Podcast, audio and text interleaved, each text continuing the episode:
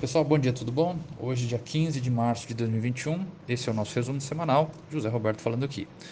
Ibovespa fechou a semana em queda de 0,9% a 114.160 pontos. S&P 500 a 3.943,34 pontos, dólar a R$ 5,56 e o petróleo Brent a 69 dólares e 74 centavos o barril. No Brasil, tivemos a anulação das condenações de Lula. Na segunda-feira, a bolsa recuou fortemente com o aumento dos riscos políticos após decisão do ministro Edson Fachin de anular todas as condenações do ex-presidente Lula, tornando-o elegível para se candidatar a presidente em 2022. Também tivemos a aprovação da PEC emergencial, que foi aprovada em segundo turno pela Câmara. E mais recentemente tivemos a saída do ministro da Saúde. Eh, o presidente Jair Bolsonaro deve anunciar também no início dessa semana o substituto do ministro da Saúde, Eduardo Pazuello, que confirmou sua demissão na sexta nome mais mencionado no noticiário é o da cardiologista Ludmila Adiar, que já se mostrou favorável a medidas de isolamento social, é defensora da vacinação em massa e crítica do uso da cloroquina.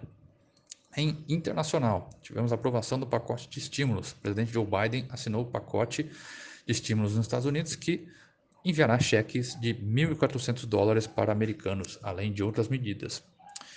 Também tivemos a decisão do Banco Central Europeu. Na Europa, o BCE decidiu manter a política monetária inalterada. O presidente Christine Lagarde tranquilizou investidores ao sinalizar que o BCE irá acelerar as compras de títulos nos próximos meses para conter as altas nos rendimentos dos títulos europeus e proteger a recuperação econômica da região. Ademais, tivemos divulgação de indicadores na China em que foram divulgados dados que continuam mostrando forte crescimento econômico na China. Em fevereiro, as vendas do varejo tiveram alta de 33,8% na comparação anual e a produção industrial de 35,1%, acima das expectativas. Também impulsionados por uma base de comparação muito baixa. O investimento fixo ficou um pouco abaixo das expectativas do mercado em geral, mas, no geral, os dados estariam totalmente consistentes com o crescimento que a XP prevê de 9% em 2021 na comparação anual. Para essa semana, o que a gente espera?